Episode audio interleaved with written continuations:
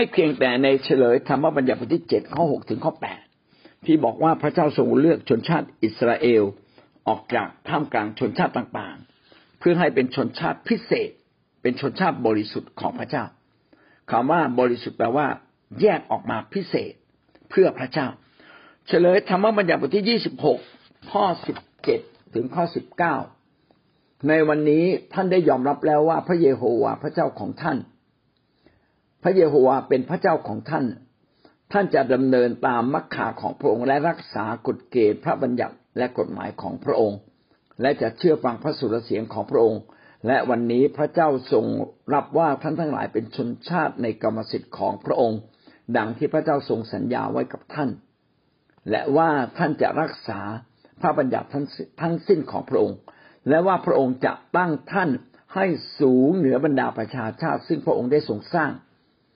ในเรื่องสารเสริญชื่อเสียงและเกียรติยศและว่าท่านจะเป็นชนชาติบริสุทธิ์แด่พระเยโฮวาห์พระเจ้าของท่านดังดังที่พระองค์ตรัสไว้แล้ว พระวจนะของพระเจ้านี้บอกว่า ถ้าพระเจ้าเลือกเราเป็นชนชาติพิเศษของพระองค์เป็นกรรมสิทธิ์ของพระองค์ ก็ขอให้เราดำเนินชีวิตรักษากฎเกณฑ์ของพระเจ้าดังที่คนอยิวได้สัญญาไว้เอง เมื่อเราเป็นคนของพระเจ้า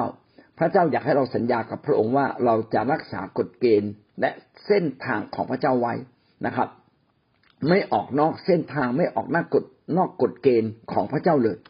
โดยเฉพาะอย่างยิ่งในเรื่องอะไรนะครับ ในนี้ได้เขียนไว้ว่า โดยเฉพาะอย่างยิ่งในเรื่องการสรรเสริญ ชื่อเสียงและเกียรติยศและว่าท่านจะเป็นชนชาติที่บริสุทธิ์แด่พระเยโฮวาห์พระเจ้าของท่าน ก็ขอให้เราดำเนินชีวิตนะครับ เพื่อรักษาชื่อเสียงของพระเจ้าหรือรักษาเกียรติยศของพระเจ้า ในเมื่อเราได้ชื่อว่าเป็นคนของพระเจ้า เป็นคนบริสุทธิ์ของพระเจ้า ก็ขอเราดำเนินชีวิตเช่นนั้น เมื่อเราดำเนินชีวิตเช่นนั้น เราจึงได้คู่ควรกับคนในอาณาจักรของพระเจ้า จึงจะคู่ควรกับการที่เราได้ชื่อว่าเป็นคนของพระเจ้า ดังนั้นการมาเป็นคนของพระเจ้าเราแต่ละคนต้องเปลี่ยนแปลงชีวิตครับ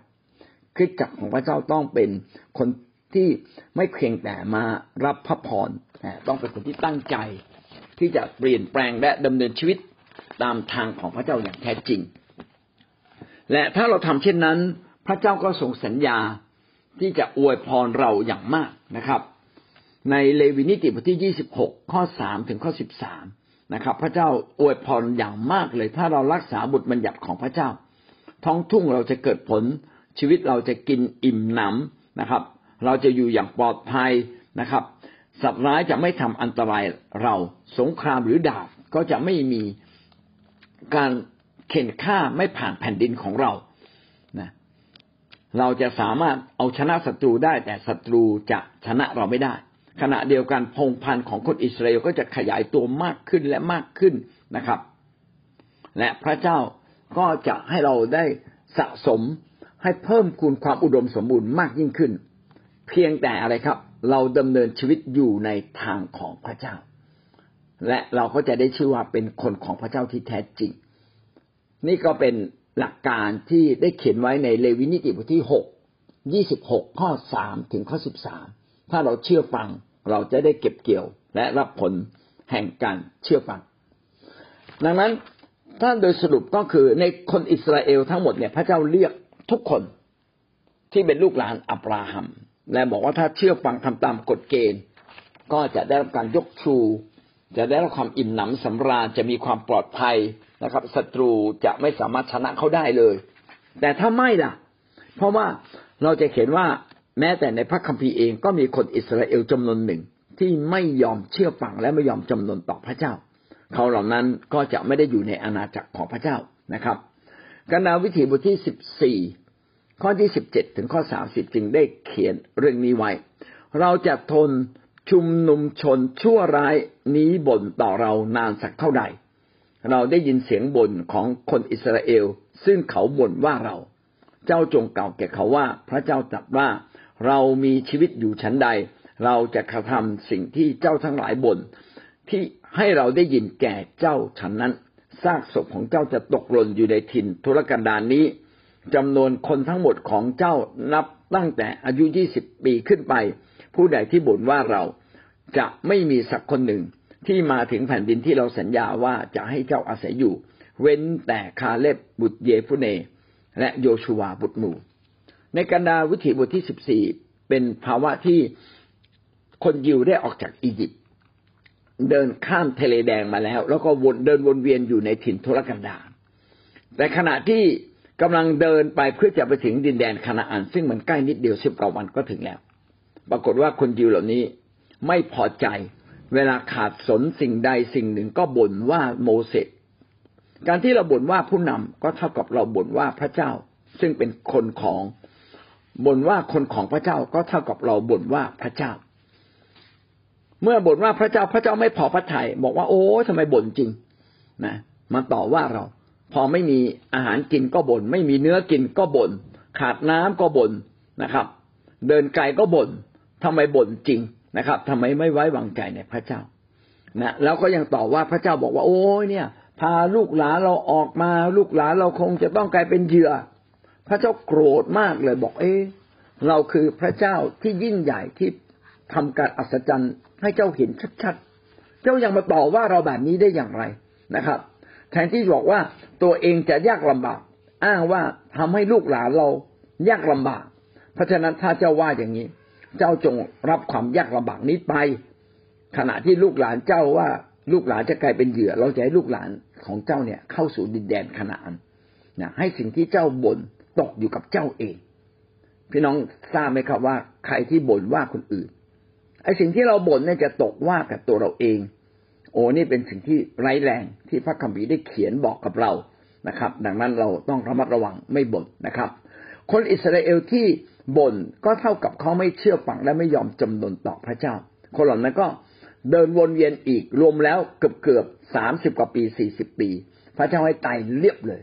มีแต่คนรุ่นใหม่ที่เข้าสู่ดินแดนขนานและบางคนอาจจะสงสัยถามว่า แล้วคนที่บ่นเหล่านี้ และพระเจ้าไม่ให้เข้า เข้าสู่ดินแดนขนานเนี่ยเขาจะได้ขึ้นสวรรค์ไหมเออ อันนี้น่าคิดมากเลย ผมก็มานั่งคิดว่า คนที่บ่นทุกคนไม่ใช่คนที่ชั่วร้าย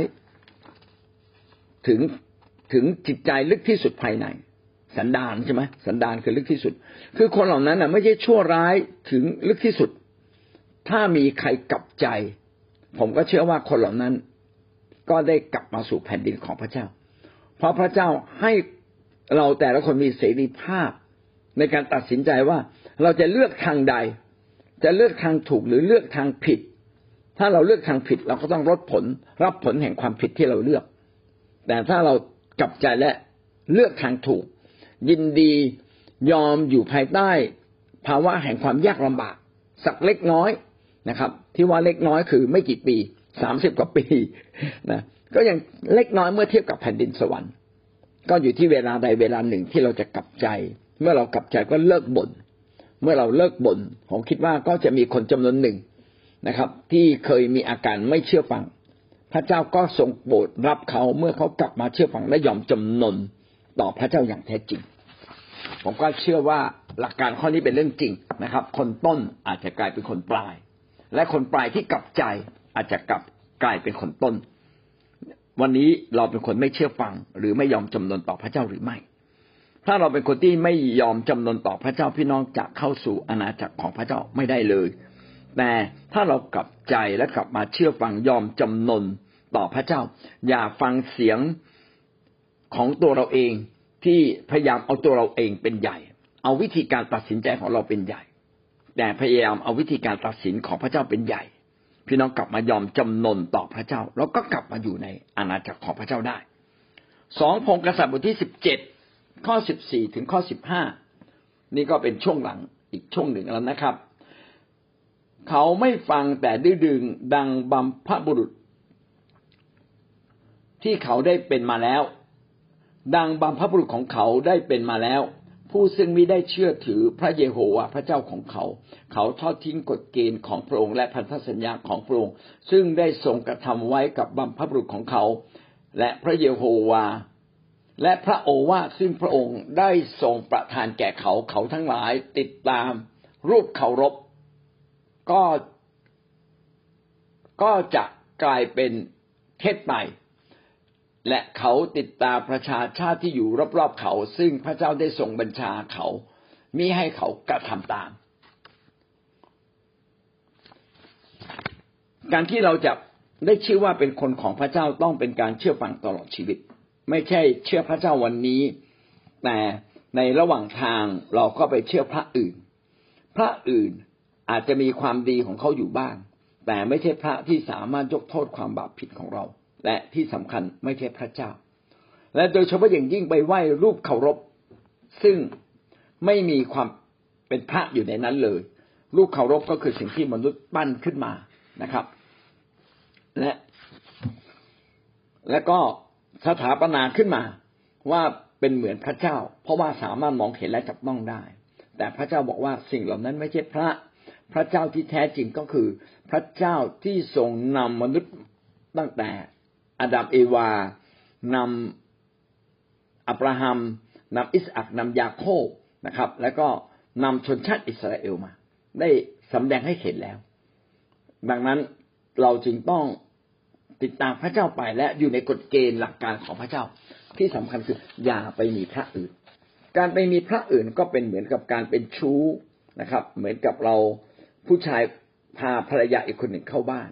พี่น้องคิดว่าภรรยาที่ตนเองมีอยู่นั้น จะน้อยอกน้อยใจหรือจะท้อใจขนาดไหน ถ้าเราไปพาอีกคนหนึ่งเข้าบ้านของเรา หรือแอบไปมีอยู่ข้างนอกก็ตาม ก็เป็นสิ่งที่ไม่ถูกต้องไม่อยู่ในหลักการของพระเจ้าเลยหวังว่าชีวิตของเราจะดำเนินชีวิตถูกต้องต่อพระเจ้าในทุกทุกเรื่อง ทั้งในที่ลับและที่แจ้ง ใครที่ทำตามกฎเกณฑ์ได้อยู่ในหลักการของพระเจ้า พระเจ้าก็ทรงรับเขานะครับ ถือเป็นลูกของพระองค์ถือว่าเป็นคนอยู่ในอาณาจักรของพระเจ้าสองพงกษัตริย์บทที่สิบเจ็ดข้อสิบแปดถึงข้อยี่สิบต่อจากตะกี้นิดหนึ่งนะครับ เพราะฉะนั้นพระเจ้าทรงพระพิโรธต่ออิสราเอลยิ่งนัก และทรงให้เขาออกไปเสียจากสายพระเนตรของพระองค์ ไม่มีผู้ใดเหลืออยู่นอกจากเผ่ายูดาเท่านั้น ยูดา มิได้รักษาบุตรบัญญัติของพระเยโฮวาห์พระเจ้าของของเขาด้วย แต่ดำเนินตามกฎเกณฑ์ซึ่งอิสราเอลนำเข้ามา และพระเจ้าทรงปฏิเสธไม่รับเชื้อสายทั้งสิ้นของอิสราเอล และได้ให้เขาทั้งหลายทุกใจ และทรงมอบเขาไว้อยู่ในมือของผู้ปล้น จนกว่าพระองค์จะทรงเวียงเขาเสียจากสายพระเนตรของพระองค์ คนยิวเนี่ยมีอยู่สิบสองเผ่านะครับ ทั้งหมดได้ชื่อว่าเป็นคนอิสราเอล แต่ต่อมามีการแยกเป็นสองกลุ่ม คือกลุ่มอาณาจักรเหนือมีอยู่มีอยู่สิบเผ่านะครับ และกลุ่มอาณาจักรใต้มีอยู่สองเผ่า ก็คือยูดาห์กับเบนยามิน พวกสิบเผ่าเนี่ยปฏิเสธพระเจ้าไปปั้นรูปเคารพเป็นรูปวัวทองคำขึ้นมา แล้วก็ไปตั้งกฎเกณฑ์นะครับ มีวันมาชุมนุมกันเหมือนกับในบทบัญญัติของพระเจ้าเปียบเลย อันนี้พระเจ้าไม่พอพระทัยในอาณาจักรเหนือนะครับ และอาณาจักรเหนือในที่สุดก็ถูกทำลายลงนะครับ เหลืออาณาจักรยูดาห์และก็เบนยามินเขาเรียกว่าอาณาจักรยูดาห์นะได้ชื่อว่าอาณาจักรยูดาห์อาณาจักรยูดาห์ต่อมากษัตริย์หลายองค์ และก็รวมทั้งประชาชนรวมทั้งพวกปุโรหิตก็ปฏิเสธพระเจ้า และพระเจ้าก็รอคอยว่ากลับใจเสียกลับใจเสีย ถ้าเจ้าไม่กลับใจ ไม่เริ่มต้นชีวิตใหม่ ไม่ดำเนินชีวิตให้บริสุทธิ์ถูกต้องในทางของพระเจ้า เจ้าก็จะเป็นเหมือนอาณาจักรเหนือที่ถูกค้นล้มลงในที่สุด จะเอาไหมปรากฏว่าพระเจ้าก็ส่งผู้เผยพระชนะหลายท่าน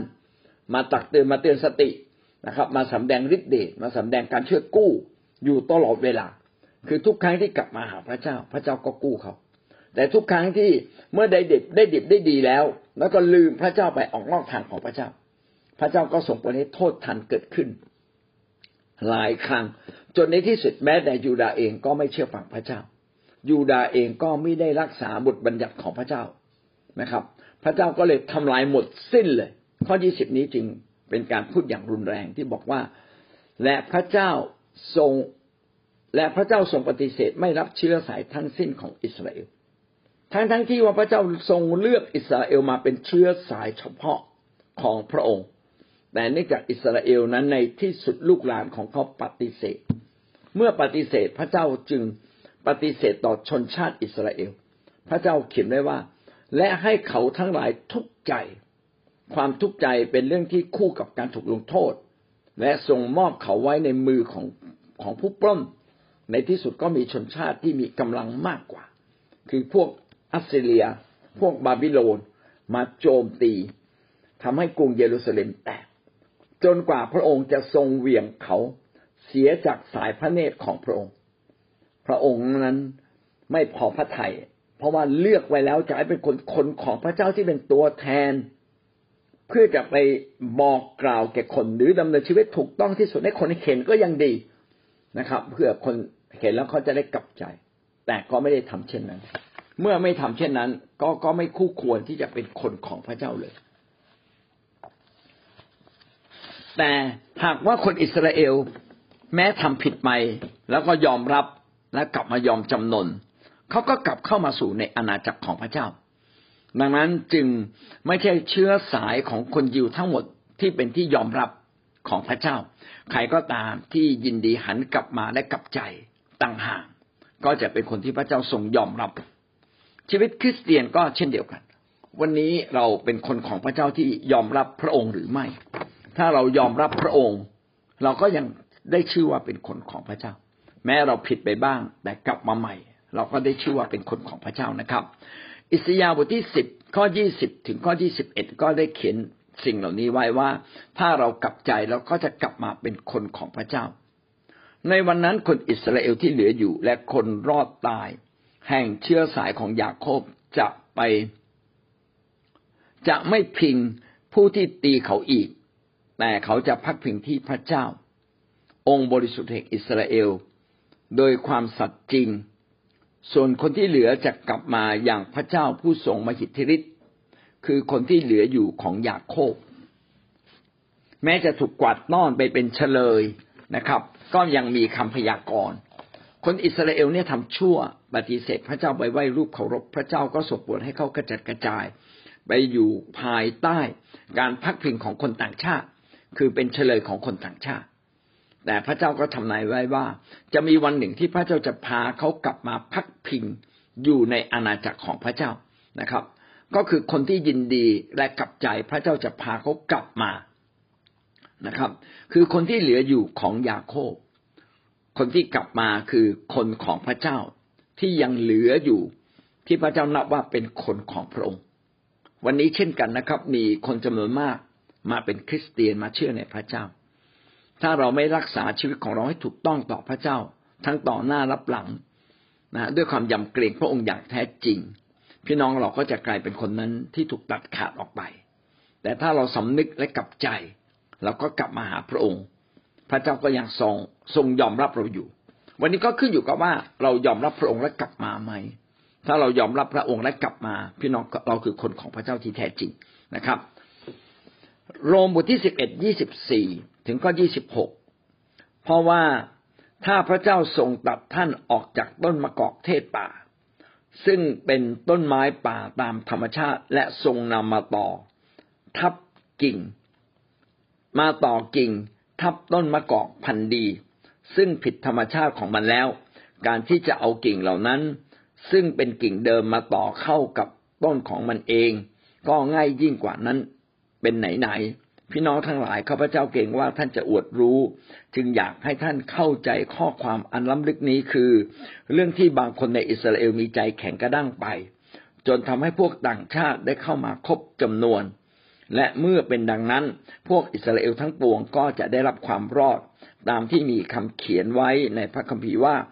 พระผู้ช่วยให้รอดจะเสด็จมาจากเมืองสิโยนและจะทรงกำจัดอาธรรมให้สูญสิ้นไป จากยาโคบ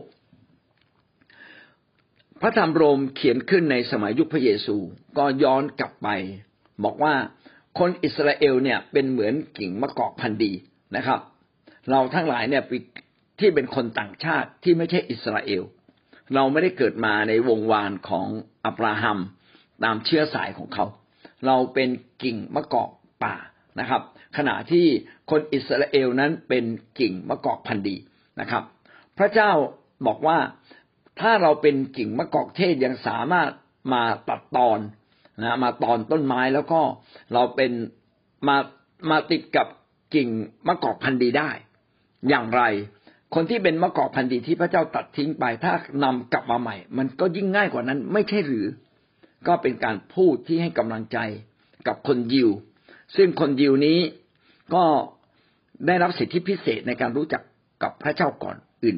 ก่อนคนอื่นๆ เมื่อพระเยซูมาบังเกิดในโลก คนที่รอคอยว่าเมื่อไหร่พระมาสีหา พระเจ้าผู้ทรงเป็นพระผู้ช่วยให้รอดจะมา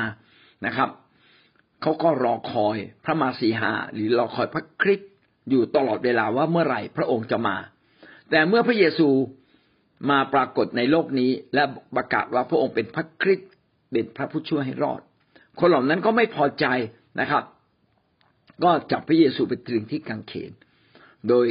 เข้าใจผิดและก็โดยถูกมารซาตานใส่ความคิด ว่าพระเยซูนั้นมาทำตัวเป็นเหมือนพระเจ้า มาทำตัวใหญ่กว่าพวกปุโรหิตธรรมจารย์ในยุคนั้นนะครับ จึงถูกประหารชีวิตฆ่าให้ตาย แต่การถูกฆ่าให้ตายนั้นนะครับ พระเยซูกลับฟื้นขึ้นจากความตาย พระองค์ทรงสำแดงว่าพระองค์ไม่ใช่เพียงมนุษย์ แต่พระองค์เป็นพระเจ้าที่ฟื้นขึ้นจากความตายได้ และพระองค์ก็ทรงเรียกสาวกมาว่า การที่เขาเชื่อในพระเยซูคริสต์ผู้ทรงเป็นพระเจ้านั้นเป็นเป็นไปตามบทบัญญัติ เป็นไปตามคำพยากรณ์ของพระเจ้ามาตั้งแต่ต้นว่า พระผู้ช่วยให้รอดจะมาอย่างโลกนี้และมาช่วยมนุษย์ และพระองค์ก็มาแล้วนะครับ ดังนั้นคนยิวจำนวนหนึ่งก็กลับใจ นะกลับใจและมาเชื่อพระเยซู แต่ก็ยังมีคนยิวอีกจำนวนไม่น้อยที่ยังปฏิเสธอยู่ และเปาโลท่านเปาโลที่เขียนพระธรรมโรมนี้ จึงเขียนว่าจะมีคนยิวอีกจำนวนหนึ่ง ซึ่งเคยถูกตัดขาดจากพระเจ้าไป คนเหล่านั้นพระเจ้าจะนำเขากลับมาในเวลาอันเหมาะสม เพราะว่าความรอดนั้นมาจากคนยิวตั้งแต่ต้น และวันนี้คนยิวได้ปฏิเสธพระเจ้าไปจึงหลุดออกไปนะครับ จะมีวันเวลาหนึ่งที่จะเป็นเช่นนั้น เป็นเป็นเป็นวันเวลาที่พระเจ้าจะมาทรงกำจัดความอาธรรมทั้งสิ้นให้สูญสิ้นไปจากยาโคบ ก็คือพระเจ้าจะทรงโปรดให้มีคนมาประกาศกับคนยิวนะครับ และตอนนี้พวกเราทั้งหลายก็กำลังประกาศกับคนยิวอยู่ เราเป็นคนต่างชาติ ซึ่งเป็นไม่ใช่เป็นคนยิวฝ่ายเชื้อชาติ แต่เราเป็นคนยิวฝ่ายวิญญาณ ถ้าคนยิวฝ่ายวิญญาณได้รับพระพรอย่างมากมายนะครับ ยิ่งกว่าคนยิวฝ่ายธรรมชาติ คนยิวฝ่ายธรรมชาติก็จะแปลกประหลาดใจ ว่าท่านไม่ได้เชื่อพระเยโฮวาห์พระเจ้าเหมือนอย่างที่เราเชื่อทำไมพระเจ้าจึงอวยพรท่าน วันหนึ่งคนเหล่านั้นจะกลับใจนะครับ เพราะได้เห็นความยิ่งใหญ่ที่พระเจ้าทรงที่พระเจ้าและพระเยซูคริสต์ทรงอวยพรคริสเตียน ขณะเดียวกันในวันเวลาที่พระเจ้ามากำจัดความอสัตย์อธรรมในแผ่นดินโลกนี้ คนยิวเหล่านั้นอาจจะได้เห็นความชัดเจนมากยิ่งขึ้น ว่าพระเยซูนั่นแหละทรงเป็นพระเจ้าแท้และก็จะทำให้คนเหล่านั้นกลับมาต่อติดกับพระเจ้าได้อีก เอาละโดยสรุปทั้งหมดนี้กำลังบอกเราว่าอะไรบอกว่า คนที่เคยปฏิเสธพระเยซูยังมีโอกาสกลับมา คนที่เคยปฏิเสธพระเยโฮวาพระเจ้า นะครับ ยังมีโอกาสกลับมาหาพระเจ้าได้ตลอดเวลา ถ้าหากเราจัดการกับตัวเองเอาความอธรรมออกจากชีวิตของเรา และยอมจำนนต่อพระเจ้า เมื่อเรายอมจำนนต่อพระเจ้า พระคุณของพระเจ้าก็จะขับเคลื่อนอยู่ในชีวิตของเราทำให้เราสามารถกลับมาหาพระเจ้าได้อย่างแท้จริง ทั้งหมดนี้ก็เป็นคำสรุปนะครับว่า ในความหมายของอาณาจักรพระเจ้าที่แคบที่สุด หมายถึงคนที่ต้องยอมจำนนต่อพระเจ้า อย่างแท้จริง เช่น คนของพระเจ้าในยุคก่อนอิสราเอล ยุคก่อนที่จะมีชนชาติอิสราเอล เช่น อาดัมเซดเอโนกและก็โนอาแล้วก็ต่อมาก็คือชนชาติอิสราเอลเอง ซึ่งพระเจ้าเลือกผ่านอับราฮัมจนกระทั่งมีลูกหลานมากมายในยุคของยาโคบ และก็หลังยาโคบ เป็นต้นมา คนอิสราเอลเหล่านี้ก็เชื่อในบทบัญญัติของพระเจ้า เชื่อบทบัญญัติที่โมเสสได้รับมาจากพระเจ้า และคนเหล่านั้นก็ได้รับความเจริญรุ่งเรืองมากมาย แต่ก็จะมีอีกคนจำนวนหนึ่งที่ไม่เชื่อและปฏิเสธไป ถ้าไม่เชื่อและปฏิเสธไปไปไหว้รูปเคารพ หรือปฏิเสธไม่เดินกับพระเจ้าอย่างจริง ๆ ด้วยความยำเกรงพระเจ้าที่มีอยู่ในตัวเขาเอง เขาก็จะหลุดออกจากอาณาจักรของพระเจ้าไป แต่ถ้าเขากลับใจเขาจะกลับเข้ามาอยู่ในอาณาจักรของพระเจ้า อันนี้คือหลักการของพระเจ้าสามจุดสามนะครับ คนต่างชาติในพระคัมภีร์เดิม เอ๊มีแต่คนอิสราเอลหรือ มีแต่คนที่เชื่อพระเจ้าเท่านั้นใช่ไหมที่ได้ชื่อว่าอยู่ในอาณาจักรของพระเจ้า จริง ๆ ไม่ใช่ครับ ยังมีคนต่างชาติ พระคัมภีร์เดิมได้พูดถึงคนต่างชาติที่ไม่ใช่คนอิสราเอลแท้ แต่พระเจ้าก็ทรงเลือกเขาไว้นะครับ ได้เขียนไว้ในอิสยาห์บทที่ 49 ข้อ 6 ที่กล่าวว่าพระองค์ตรัสว่า ซึ่งเจ้าจะเป็นผู้รับใช้ของเรานะครับเพื่อจะยกบรรดาเผ่าของยาโคบขึ้น เพื่อจะให้อิสราเอลที่เหลืออยู่กลับมาสู่สภาพดีนั้น ดูเป็นการเล็กน้อยเกินไป เราจะมอบให้เจ้าเป็นแสงสว่างบรรดาประชาชาติ เพื่อความรอดของเราจะไปถึงที่สุดปลายแผ่นดินโลก พระเจ้าได้พูดถึงคนอิสราเอล และผู้รับใช้บางคนบอกว่า พระเจ้าจะใช้เขาไม่เพียงแต่นำคนอิสราเอลกลับมา แต่จะเป็นพรแก่บรรดาประชาชาติ เราจะมอบให้เจ้าเป็นความสว่างแก่บรรดาประชาชาติ แสดงว่าพระเจ้าก็ห่วงใยคนที่ไม่เชื่อนะครับ อยู่นอกวงวานอิสราเอลด้วย และพระเจ้าปรารถนาให้คนเหล่านั้นกลับมาเชื่อนะครับ และต่อมา ก็มีจริง ๆนะครับ คนเหล่านั้น คนเหล่านั้นได้กลับมาเชื่อ อิสยาบทที่หกสิบหกข้อสิบเก้าได้กล่าวว่า เราจะตั้งหมายสำคัญไว้ท่ามกลางเขา เราจะส่งผู้รอดตายจากพวกเขานั้นไปยังบรรดาประชาชาติ ยังทาชิตพูดและลูด ผู้โก่งธนู ยังทูบานและยาวาน ยังแผ่นดินชายทะเลที่ไกลออกไป ที่เขายังไม่ได้ยินชื่อเสียงของเรา และเข็นพระสิริของเรา และเขาจะประกาศพระสิริของเราท่ามกลางบรรดาประชาชาติพระคัมภีร์ในอิสยาเป็นคำทำนาย และก็เป็นความจริงที่บอกเราว่า พระเจ้าไม่ได้ทรงแค่เรียกคนอิสราเอล ให้มาเป็นคนของพระเจ้าและปฏิเสธชนชาติอื่น พระเจ้าทรงให้อิสราเอลดำเนินชีวิตอยู่ในทางพระเจ้าจริง ๆ เพราะสำแดงชัด เจนแก่คนอิสราเอล ทั้งภาษาก็เป็นใช้เป็นภาษาของยิวก็ใช้เป็นภาษาของพระคัมภีร์นะครับ เพื่อคนทั้งโลกนะครับ ได้รับพระพรจากคนยิว ซึ่งเป็นคนของพระเจ้า แต่ไม่ใช่เป็นแค่คนยิว พระเจ้าอยากให้คนยิวมีผลต่อบรรดาประชาชาติทั่วทั้งโลก ในที่นี้จึงเขียนถึงเมืองทาชิสนะครับ มาพูดถึงพูดและลูดนะครับ พูดถึง ทูบันและยาวาน ซึ่งเป็นเมืองต่างๆ ซึ่งเป็นเมืองของคนต่างชาติและพระเจ้าอยากให้ประกาศออกไปจนไกลจนไปยังทะเลที่ไกลโพ้นออกไป เพื่อคนที่ยังไม่รู้จักพระเจ้ามาหาพระเจ้า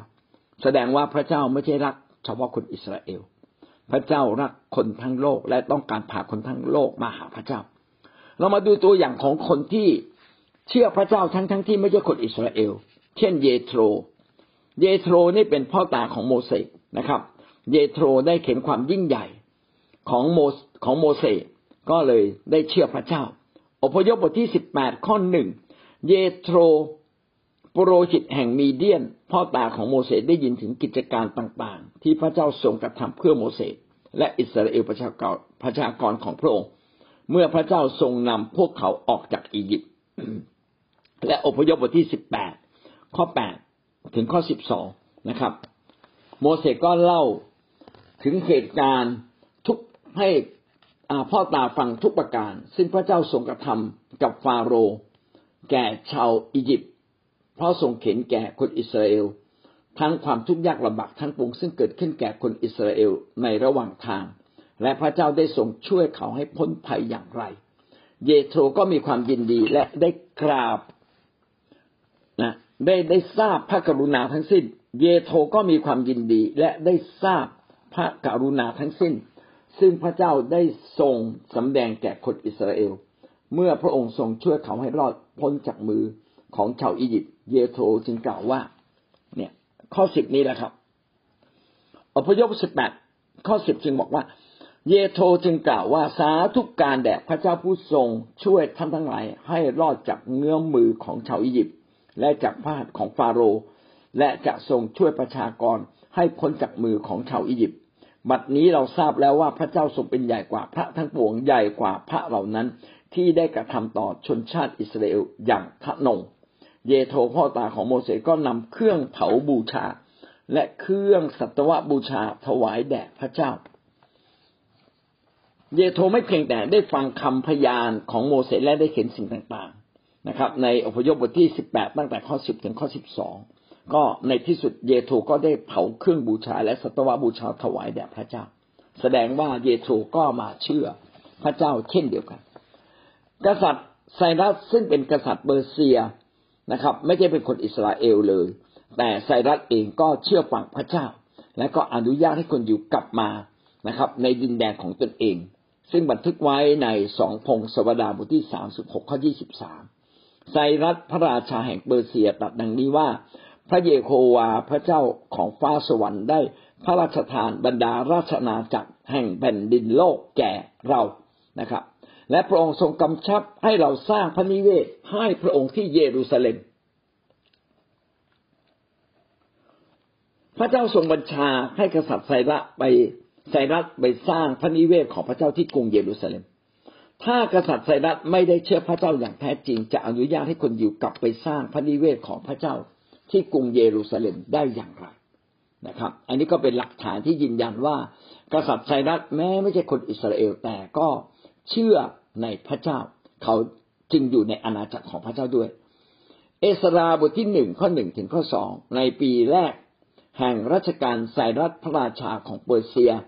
พระวจนะของพระเจ้ามาทางปากของเยเรมีจะสำเร็จ พระเจ้าทรงรบเร้าจิตใจของไซรัส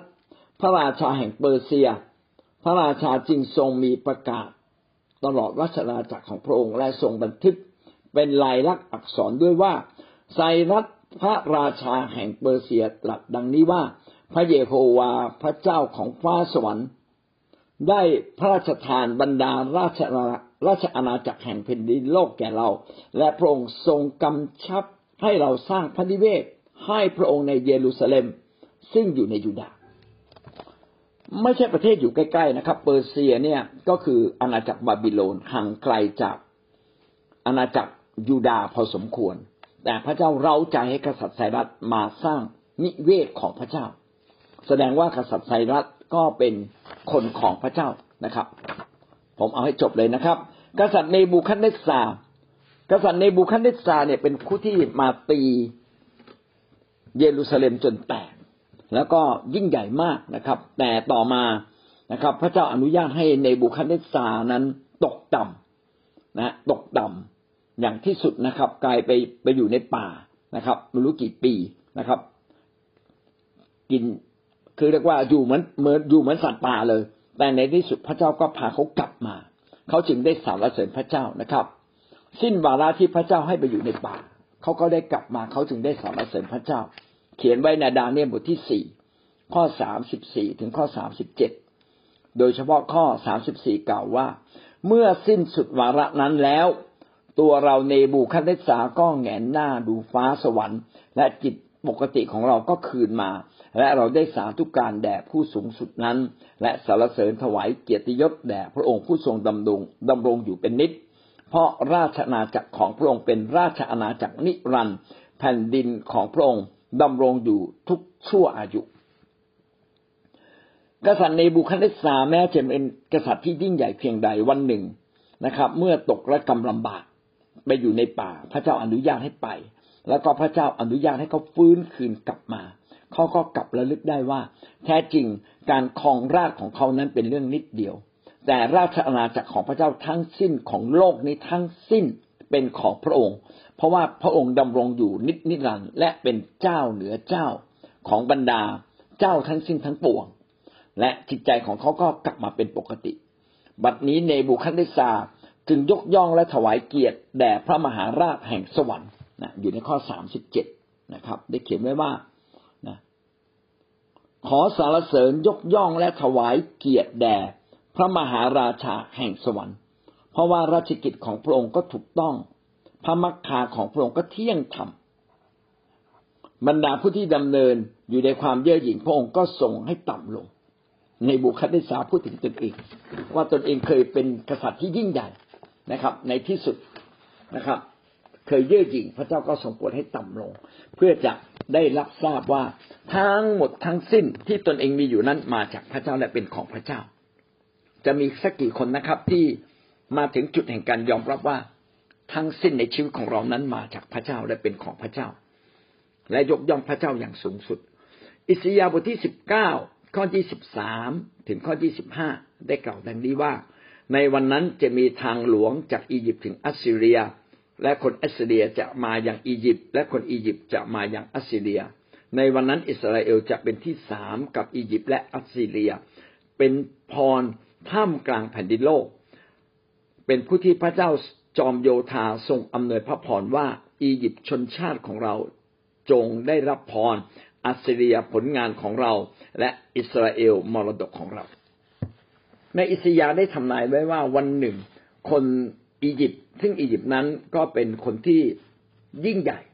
เป็นมหาอำนาจ เป็นประเทศที่ยิ่งใหญ่เป็นมหาอำนาจอัสเรียก็เป็นมหาอำนาจ พระองค์ได้เขียนไว้ว่า อียิปต์นั้นเป็นชนชาติของเราอัสซีเรียนั้นเป็นผลงานแห่งมือของเรา และอิสราเอลเป็นมรดกของเรา แม้ว่าคนอิสราเอลเป็นชนชาติเล็ก ๆ อยู่ท่ามกลางมหาอำนาจ แต่พระเจ้าก็ยอมรับมหาอำนาจเหล่านั้น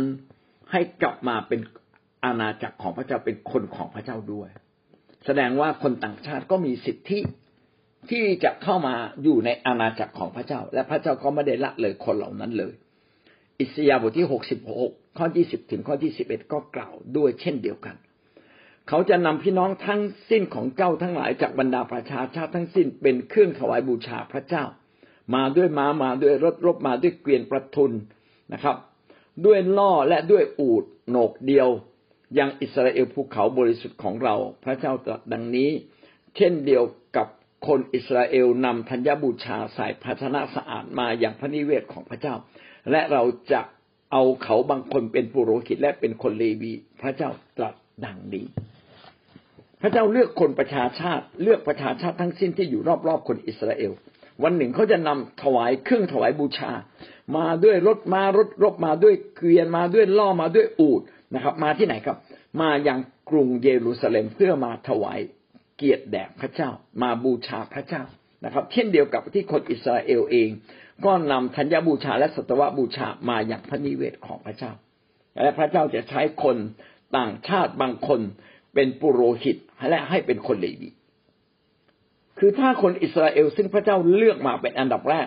ถ้าปฏิเสธพระเจ้า และไม่ยอมให้เป็นเครื่องมือของพระเจ้า ในการประสาประกาศความยิ่งใหญ่ของอาณาจักรพระเจ้า พระเจ้าก็จะเลือกใช้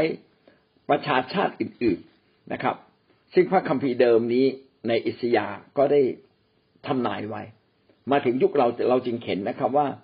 คนอิสราเอลแท้นะครับ ก็คือคนที่เชื่อพระเยซูนั่นเอง ซึ่งไม่ใช่คนยิวเลย เราไม่ใช่คนยิว แต่เราคือคนต่างชาติ ที่พระเจ้ามีพระเมตตาและเรียกเรากลับมาสู่อาณาจักรของพระเจ้า ดังนั้นอาณาจักรของพระเจ้าในวงแคบจึงไม่ได้หมายถึงคนอิสราเอลเท่านั้นนะครับ แม้แต่ในพระคัมภีร์เดิมก็ไม่ได้หมายถึงคนอิสราเอลเท่านั้น แต่หมายถึงคนต่างชาติ ทุกคนที่พระเจ้าทรงเรียก และเขาเหล่านั้นถ่อมใจน้อมใจ ที่จะให้พระเจ้ามาเป็นใหญ่ในชีวิตของเขา และเขาติดตามพระเจ้าด้สุดใจ แม้แต่กษัตริย์ไซรัสและกษัตริย์เนบุคัดเนสซา ซึ่งเป็นกษัตริย์ที่ยิ่งใหญ่ในยุคนั้น ก็ได้มาเชื่อพระเจ้าเช่นเดียวกัน ก็ได้เข้ามาอยู่ในอาณาจักรของพระเจ้า สรุปก็คือไม่ว่าใครจะเป็นชนชาติใด หากเชื่อ ในพระเจ้าผู้ทรงสร้างที่ยิ่งใหญ่ เขาทั้งหลายก็สามารถอยู่ในอาณาจักรของพระเจ้าได้ทั้งสิ้น ก็เป็นข้อสรุปในข้อสามนะครับ ที่บอกว่าในวงแคบที่สุด